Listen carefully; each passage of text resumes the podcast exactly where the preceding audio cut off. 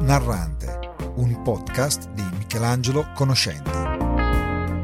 Via Narrante sono viaggi minimi nella parola, nel suono, in luoghi di sogno e sognati, in spazi inesplorati, alla ricerca di sé e molto altro. Via Narrante viaggia oggi nel tempo e nello spazio. Torniamo indietro di 30 anni e ci ritroviamo nel Galles per ascoltare una storia di minatori, di bellezze naturali e di magia. Buon viaggio!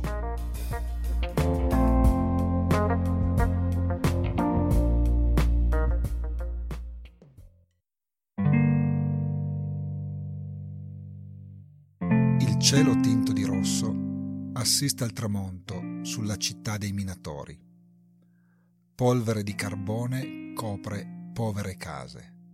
Organo sfiatato intona paradisiaco canto incessanti stantuffi sbuffano vapore, sbuffano uomini. Uomini stanchi tornano dal lavoro, stufi della fatica, stanchi di un Dio che non si vede. Da troppo tempo si fa attendere, da troppo tempo non si fa sentire. Polvere di carbone ha lordato le loro anime. Dall'alto dominano la valle. Lì, dal castello della stupidità, vedono il tramonto, tingere di un rosso sangue il loro cielo. Trattengono a stento una lacrima o un urlo. Nessuno questo lo nega loro. 1984 per molti questo è il titolo eh, del famoso romanzo di George Orwell. Per altri è il 6 marzo 1984. È la data in cui i minatori della Gran Bretagna iniziano il loro sciopero contro la Lady di Ferro, Margaret Thatcher. Il primo ministro ha infatti deciso che molte miniere vanno chiuse, perché non sono più economicamente sostenibili. Inizia quindi uno sciopero che cambierà il mondo. Lo cambierà perché sono due modi di vedere la vita, il mondo, l'economia e le relazioni umane. Due modi di vedere che vengono a scontrarsi. Da una parte c'è il conservatorismo della Lady di Ferro, che vuole modernizzare e ottimizzare la Gran Bretagna. Secondo la sua opinione, quei pozzi di carbone non sono più utili, come non sono più utili i minatori, perché non sono più convenienti dall'altra ci sono intere comunità di povere persone che ogni giorno scendono nelle viscere della terra ad estrarre il carbone, che però non accettano di essere fatte da parte ed essere formalmente dichiarate inutili. Oggi diremmo che sono un esubero. Quelli sono gli stessi minatori di E le stelle stanno a guardare, un romanzo di Cronin che negli anni 60 e 70 veniva trasmesso in forma di teleromanzo dalla RAI, in bianco e nero, con la regia di Anton Giulio Maiano. Quello è il primo ricordo che io abbia del Galles. E le stelle stanno a guardare racconta la vita complessa e difficile di chi scende in miniera ogni giorno e riemergendo alla sera non distingue più il giorno dalla notte. La miniera era l'essenza della vita della Rondavelli, il cuore del bacino carbonifero gallese. Quasi tutti i minatori soffrivano di silicosi e avevano problemi respiratori. Il loro era un lavoro durissimo, per un salario minimo, ma era gente con grande dignità, tipica dei gallesi, popolo fiero e testardo, eredi dei Celti. A quel tempo vivevo in un enclave di professionisti nel sud del Galles, nel villaggio di Llandaff. Era un luogo particolare, un piccolo villaggio di 25 persone.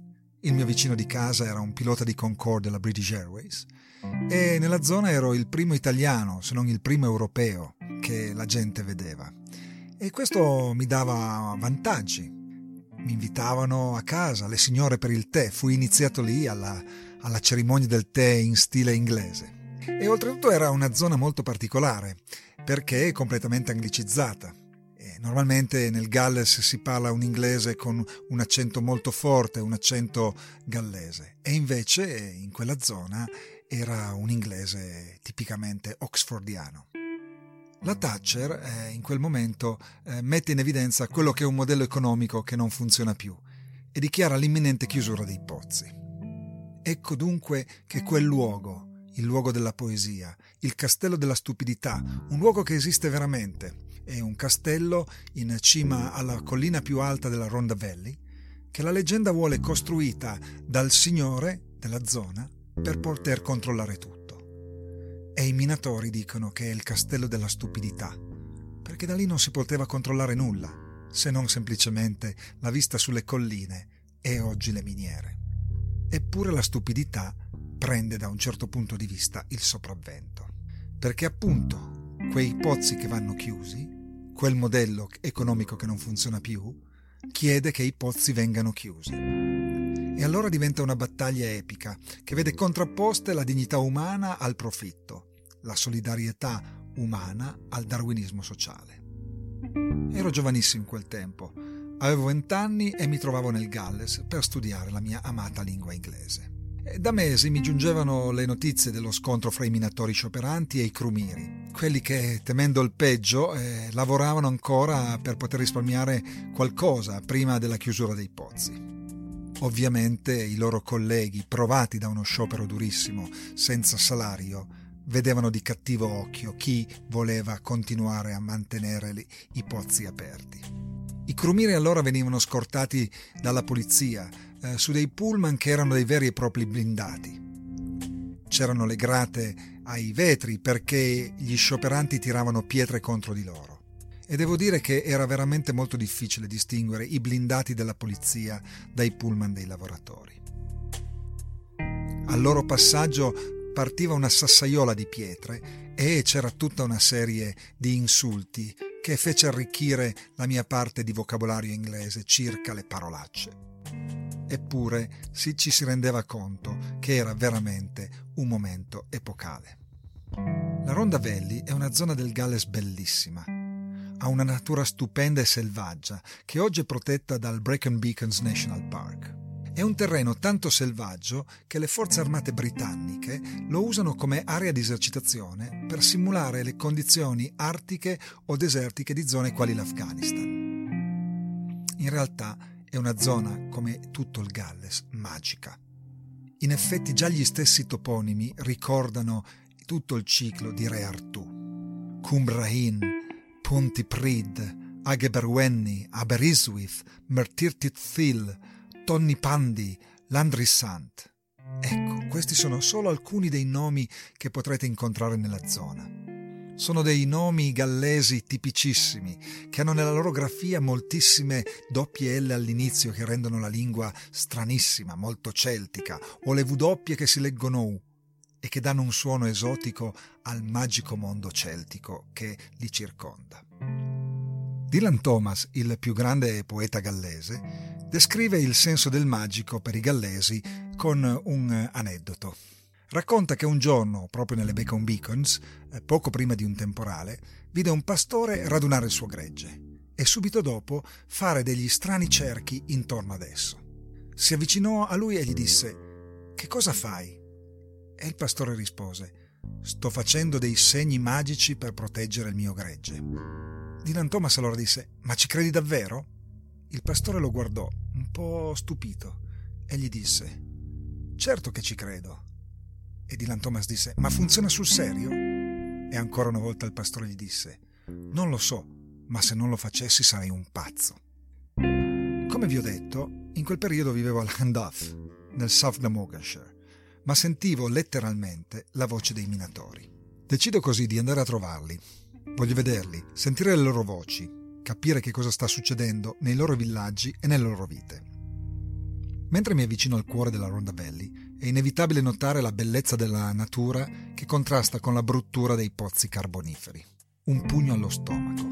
Ma una volta al villaggio sono accolto da facce stanche, ma fiere, di gente che sta scioperando da cinque mesi e che sopravvive con i sussidi e la solidarietà di altre categorie che vedono nel loro sciopero un momento epocale. Appena arrivo nel villaggio mi viene subito offerto un tè e degli scones le tipiche focaccette dolci gallesi che accompagnano la bevanda.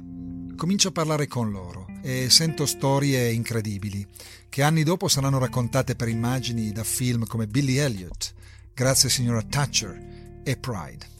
Solo che questi film parlano dei bacini carboniferi del nord dell'Inghilterra, non del Galles. il Galles apparentemente viene dimenticato.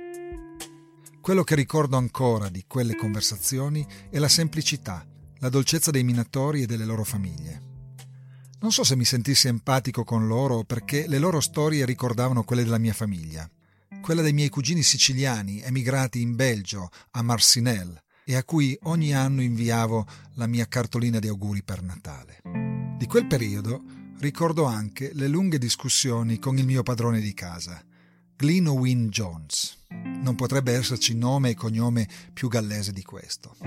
Lui era diventato un manager della British Petroleum ed era un conservatore di ferro. Sosteneva che era giusto che queste persone perdessero il loro lavoro, perché il loro lavoro costava alla comunità. Il problema era che Glyn era un figlio di minatori. Gli chiesi, Glyn, com'è possibile che tu, con le tue origini, non riconosca il problema sociale della chiusura dei pozzi? Glyn mi disse una cosa molto semplice. Michelangelo non meritano di sopravvivere perché non hanno fatto nulla per migliorare la loro condizione sociale. Guarda invece che cosa sono riuscito a fare io. Capii in quel momento che il mondo era arrivato ad un punto di svolta. Il darwinismo sociale aveva già vinto. Il castello della stupidità aveva la sua ragione d'essere. Ero giovane, avevo vent'anni e non riuscivo ad accettare, come ancora oggi, che gli esseri umani fossero ridotti alla stregua di semplici numeri. Non riuscivo ad accettare che nella terra di Dylan Thomas si dovesse giocare una partita così importante sotto l'occhio disattento di molti. Lo sciopero durò un anno. I minatori fecero letteralmente la fame, senza stipendi, senza alcun aiuto se non quello delle società di mutuo soccorso, solidari con il loro sciopero, anche con il contributo di persone che si tassavano volontariamente per dare una mano, un aiuto concreto ai minatori e alle loro famiglie.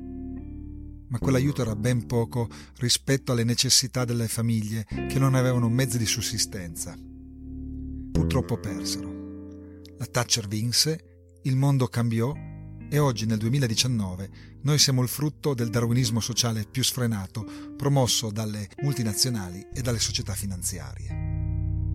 Ricordo ancora quelle bellissime vallate, verdi, dolci, a tratti aspre, che svelavano villaggi e centri termali costruiti nell'Ottocento.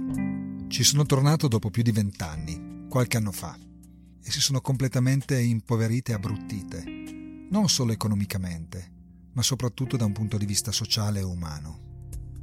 La chiusura dei pozzi ha determinato la morte di quelle vallate. Quelle che erano zone idilliache che hanno ispirato generazioni di poeti e bardi sono diventate un deserto umano sociale. Forse non valeva la pena ragionare solo in termini di profitto. I gallesi sono noti per la loro passione per il canto corale e la poesia. Ogni anno si ritrovano per l'Eistefod, la competizione di improvvisazione poetica dei bardi e dei cori.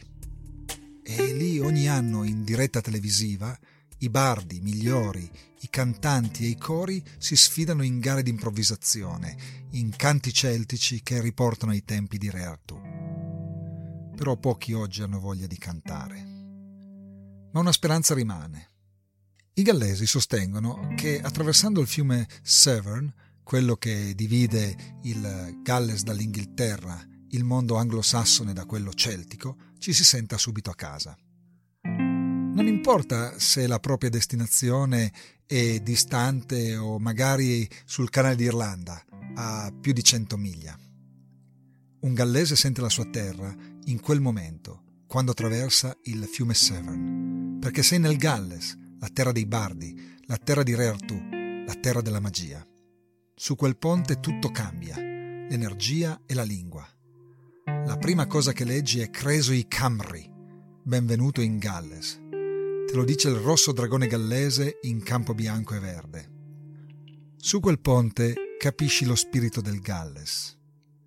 Capisci la forza e l'orgoglio di un popolo che, perduto il loro ultimo re, impone agli inglesi che il futuro re d'Inghilterra sarà sempre e solo il principe di Galles. E su quel ponte esiste ancora qualcosa di molto più importante. Capisci il senso del motto nazionale Camry and Beef, Galles per sempre. Il Galles esiste ancora, ma non è più quello delle stelle stanno a guardare. Questa sera allora alziamo gli occhi al cielo e cerchiamo di ricordare quali erano le stelle che ci facevano brillare gli occhi.